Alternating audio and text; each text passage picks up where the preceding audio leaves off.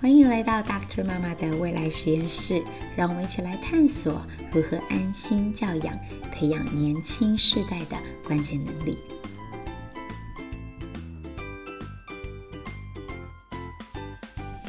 我们今天继续谈沟通的四个层次，从 Raw Emotion Show and Tell 进展到能够有对话 Dialogue 产生，最终能够共构一个故事。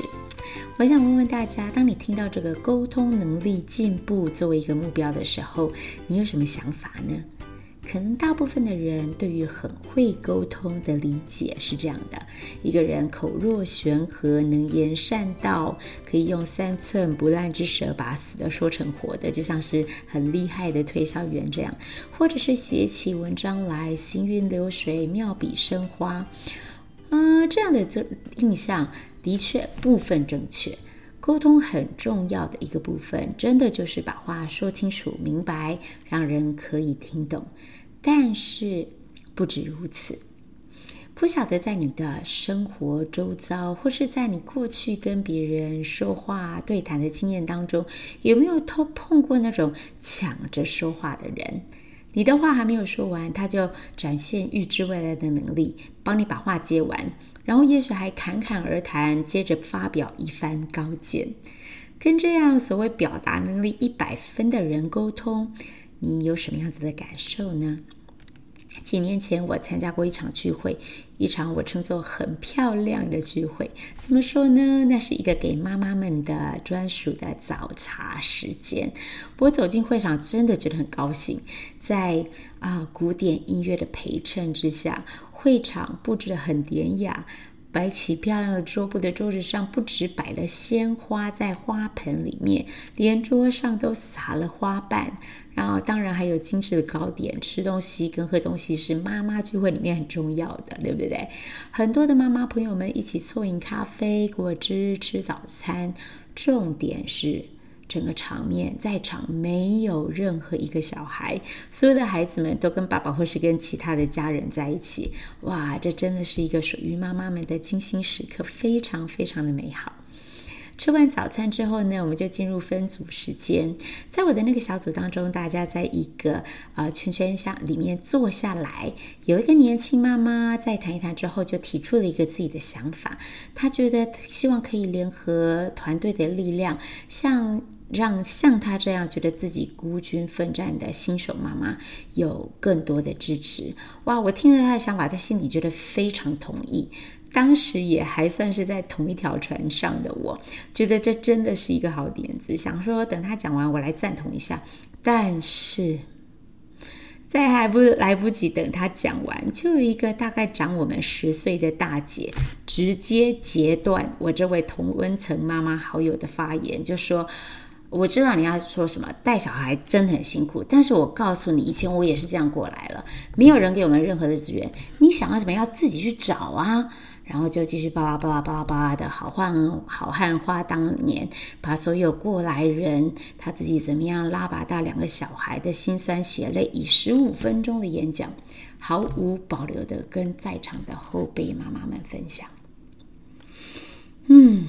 我作为许多不得已的听众之一，当场觉得真的浪费了这个典雅而美好的姐妹早餐会，就差这么一步，就差这么一点点，这个即将要有一场掏心挖肺的对话，但是呢，这位口才可比演说家的大姐，没等后辈的年轻妈妈说完话，就急着分享自己各种不同的经验。那后来，这个本来目的在于让大家坦诚交谈的小组聚会，就在众人的沉默当中草草的结束，真的是可惜了这个美好的氛围。到底在这个过程当中少了什么，让对话没有办法发生呢？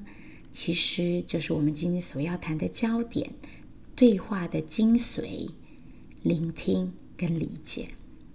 一个很会跟别人沟通的人，他所展现的不是所谓的话术，能够把话说得头头是道，让人完全理解，而且几乎无法反驳。当这个时代把焦点放在漂亮的表达能力的当中。沟通的另外一个层面，我们今天所要谈的重点——理解与聆听，很多时候就被忽略了。从一个人的独白到发现听众的存在，show and tell，然后到能够用听众听得懂的方式来表达，这已经是一个进步，但是还不够。沟通是两方面的交流，也就是我要说，但我也要听，要能够听得见别人说的话，也要听得懂，能够理解对方真正的意思。许多时候，沟通的障碍就是来自这个听不见跟听不懂所带来的那个距离。不晓得你还记不记得，在你当时谈恋爱的时候，或者是你刚好正在热恋当中，跟你的情人煲电话粥吗？现在想起来还宛如昨日吧，对吧？对，我就是我自己，那是多么清纯可爱的回忆。两个人在电话线的两头有说不完的话，那个无线电话讲到没电，换成有线电话，然后呢，无线电话充完电之后再换回无线电话继续讲。啊，如果你跟我听，你听得懂我在讲什么话，我们真的是同一国的。热恋中的情侣很少会告诉你说，我跟他沟通不良，我们话不投机半句多。不会，他不会这样告诉你的。为什么呢？当然，这个肾上腺素的分泌、被爱情冲昏的头可以解释这一切。但是，两个热恋中的情侣，他就是想要更加的了解对方，就是想要听对方讲更多的话。一旦发现对对方快要讲完的时候，哇，你就赶快起一个新的头，让他可以讲更多，因为你想听更多。而你最担心的是，他不跟你讲话，不告诉你他心中真正的感受，对吧？简而言之，在情话绵绵里，你努力的要听见，并且想听懂对方的想法，这个就是我们所提到的对话当中的精髓。所以，情话绵绵就是很甜蜜跟正向的经验嘛，对吧？这给对方足够的时间跟空间说话，并且准备好聆听的状态，正是能够促进深度有效的对话的关键。不晓得你有没有听过这个人，Richard Branson 啊、很多人可能对他不太熟悉。在我录制这个节目的今天，在将近两周之前。二零二一年七月十一号，Richard Branson 这位被称作最会享受生活的富翁，他是美呃英国维珍集团的董事长，他就搭乘着自己公司维珍银河的太空船，完成了太空飞机试飞，飞抵了地球跟太空的交界，再成功的降落回地面。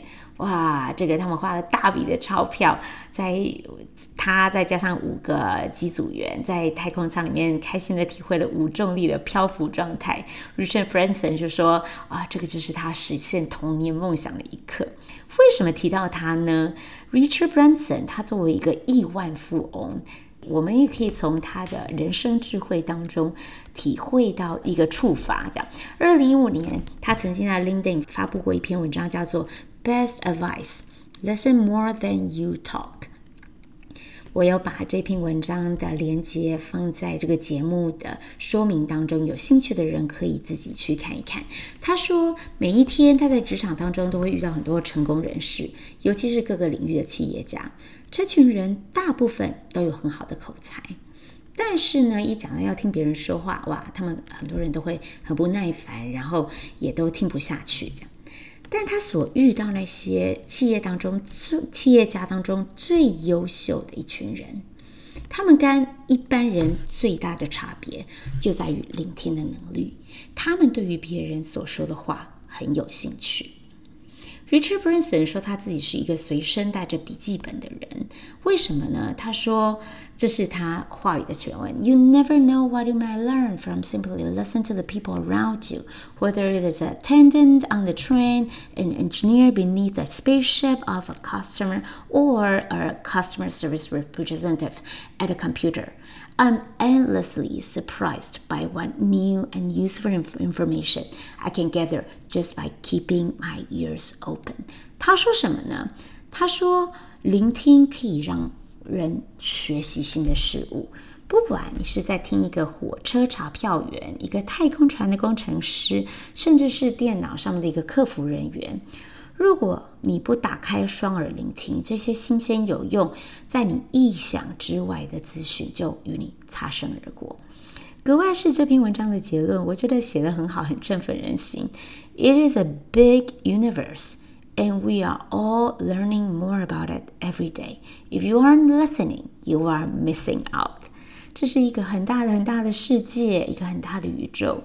我们每一天都在学习新的东西。如果你不聆听，哇，你就错过很多的资讯了。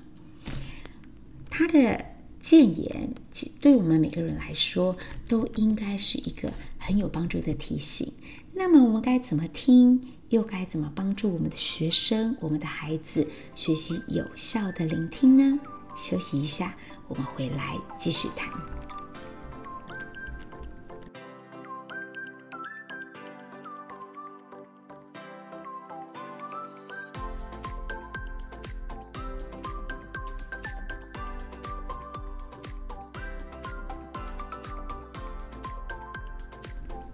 欢迎回来，在下半节的节目，我们继续来讨论如何帮助我们的孩子、我们的学生学习有效的聆听呢？你听过这句话“快快的听，慢慢的说，慢慢的动怒”吗？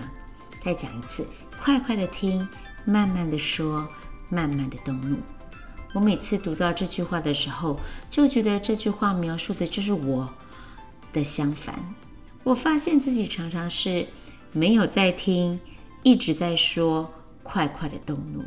这是来自于圣经的智慧，提醒你我在与人交谈的时候的态度：快快的听，慢慢的说，慢慢的动怒。其实这就是我们今天所要讨论第三层次的沟通对话最重要的基础，那也就是聆听。接下来我们分几个层面来谈聆听这件事情，怎么样做到有效的聆听，让对方跟我们交谈的这个人知道我们真的在听，并且真的听懂了。有三件事情可以帮助我们达成这样的目标。第一个是 attention，给予说话的人积极的关注；第二个是 space，给。给这个表达者足够的时间跟空间，可以说完他想要说的话。第三个则谈到 reflection，如何有效的回应。我们慢慢的来谈。第一个 attention，给予说话的人积极的关注。不晓得您记不记得我们在前几集的节目提到说，对我来说，我觉得我在我国中三年学到最重要的一件事情之一，就是老师教我，那时候我的导师，嗯，给我很大的影响。他其中教我一件很重要的事情，就是在跟人家说话的时候，眼睛要看着对方。最近我也在我们家跟我们的小朋友们重复的强调这件事情。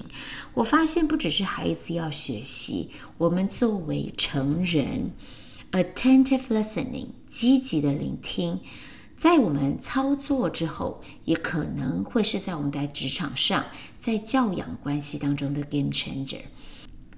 这里所提到 attentive listening，包括之前所强调的，在说话的时候眼睛看着对方，在与人交谈的时候，在听别人说话的时候，可以用点头或是发出嗯嗯的声音回应对方的论点，还有用适当的仪态跟姿势，呃，跟人家进行说话这件事情。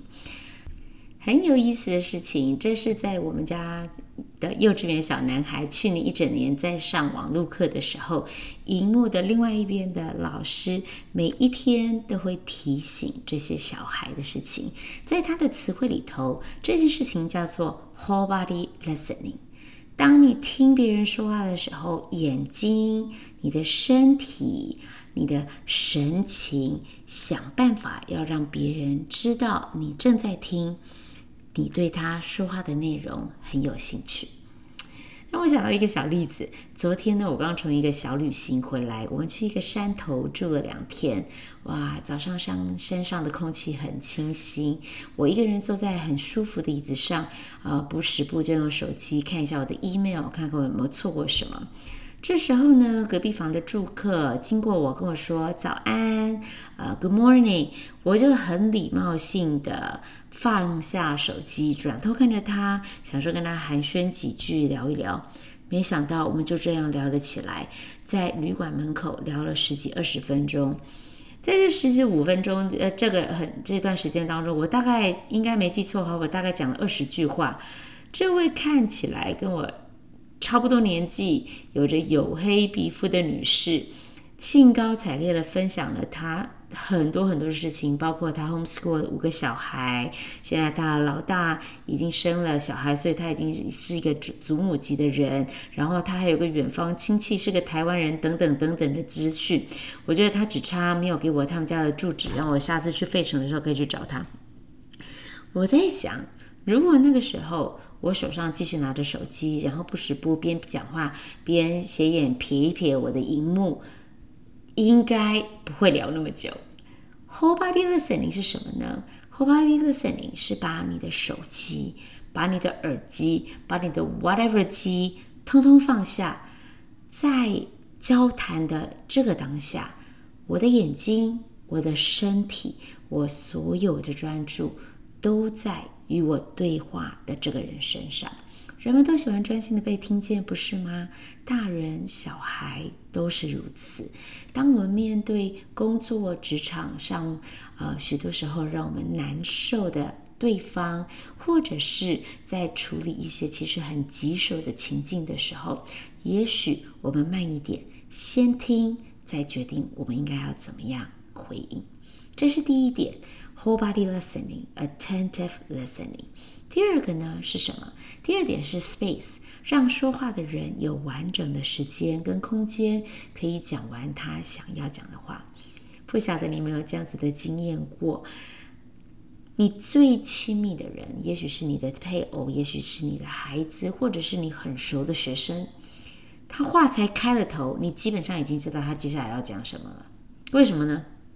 因为你实在太了解他了，所以呢，你就决定啊，老来节省一下我们大家的时间，我帮你把话接着说完，顺便评论，然后解决这个问题。但奇怪的是，这么省事的对话模式，总是没有皆大欢喜的结局，是不是呢？这让我想到，很多的小孩会在别人讲话的时候插嘴，想到什么就说什么，不把别人的话听完，他只管自己想说什么而已。嗯，这样子的小孩，很多时候让你觉得有点伤脑筋，对吗？但其实很多时候不能单怪孩子，也许我们自己就是这样教教导他们的。有没有讲过这样的话呢？你到底要讲什么？你赶快讲，我瓦斯炉上还有东西在煮。或者是他讲话都还没有讲完，我就打断他说：“哎，你怎么可以这样想？你也不想想看爸爸妈妈有多辛苦？你这讲的是什么话？”然后在我们这样不断的打断他，没有让他讲完的这样成了一个习惯的时候，又反过来要求孩子在大人说话的时候不要打岔啊，这也是很难为孩子。我知道现在人都很忙，忙到没有时间停下来听。尤其是没有时间停下来聆听我们最亲密、最在乎的人的声音，想起来真的好可惜。我在我准备这一集的时候，我就反省自己，发现自己很多时候有很多很多的训勉，想要告诉自己的孩子，但却吝于给予他们足够的时间把话说完。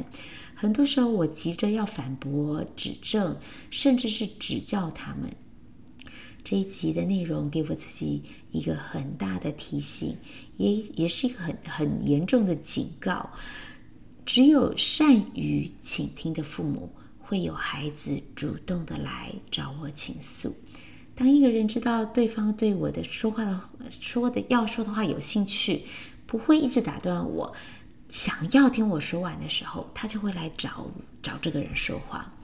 如果我期待自己，成为一个孩子想要找我说话的长辈，从今天开始，我要重新开始学习 attentive listening。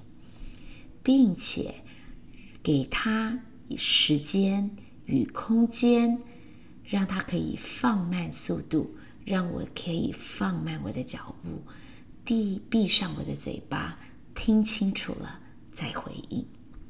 刚刚已经讲到第一点是 attentive listening，跟第二点给他完整的时间跟空间，让他可以说完说清楚。第三点我们要来讲 reflection，讲回应。哇，你说一直在讲听听聆听，然后闭上嘴巴聆听，现在终于可以讲了，对吧？啊，不好意思，还没那么快。在一个完整的聆听的经验当中，的确回应是必须的。但是开口要表达的内容还不到，那现在换我来指教你。No, no, no, not yet。要让更有深度的对话可以发生，一个懂得聆听的好听众会做什么呢？他会做这一件事情，用不一样的话来重复说话的人尝试表达的意思，让说话的人可以确定听的人听懂了。所以在实际的对话里头，有可能听起来会像这样子：你对那个说话的人说，听起来你好像在讲什么什么或什么，或者是你的意思是不是这个这个那个那个，让对方有机会告诉你说对，就是这样，或者是重新的厘清你没有听清楚的部分。说真的，这正是我们很不容易实践的部分，这也是很不直观的沟通模式。想起来很很不自然，或你可能还会觉得有点做作，对不对？我要有时候都要开始一个新的习惯，的确是很别扭的。但如果这样新的练习、新的模式，可以帮助我们听懂我们真的在乎、真的关心的人，或是这个人真的跟我们有严重的利害关系的人，他要说的话，其实还是很值得我们去试试看。没有试。怎么知道它没有用呢？另外，记得圣经的智慧提醒吗？他们啊、说：“快快的听，慢慢的说。”慢慢的说很有意思。在回应之前，也许我们可以想一想，先停一停，不要害怕那个交谈当中的片刻宁静。这样子的沉默片刻，也许会带来意想不到的效果。让对方知道你是真的在思考他所说的话，不是冲动的用情绪来回应。我们先来稍稍复习一下刚刚提到的三个层面：第一个，给予说话的人全然的关注；第二个，给他足够的时间跟空间，把他要说的话说完；第三个，积极的回应，确认你所听到的是对的。这个说完了之后呢，我也想要提一件事情，也就是，呃，其实，在我们的日日常生活现实当中，所谓这个血淋淋的教育现场或是关系现场中，有时候不是我们不想听，是真的听不下去。这个话可以这样说的吗？你怎么会这样想呢？你还没有回应的时候，你已经血压飙高，各种不同从八点档剧情当中听到的回话都已经蓄势待发，就是已经要讲出来了，对吧？这就是为什么快快的听，慢慢的说，后面紧接着是慢慢的动怒。怒气是我们对于不满意、不认同，或甚至是我感觉我受伤了最直接的反应。因为我们也觉得自己不被体谅、不被理解啊，所以那句话不给他怼回去，就是不不爽快。那能够洞察慢慢动怒的艺术。是因为我们知道 raw emotion 的表达，不加修饰的情感的表达，格外是负面情绪的表达，在对于达成有效沟通的目的没有帮助。诶，我们又回到之前两三个礼拜之啊提前提到的沟通的第一个层次了，是吗？那作为凡夫俗子的我们该怎么办呢？先卖个关子，下礼拜跟大家分享怎么样在这个困难的情境当中，先同理再处理，先连接情感，让对方知道我在乎你的感觉，再来处理事件本身。下个礼拜我们再见。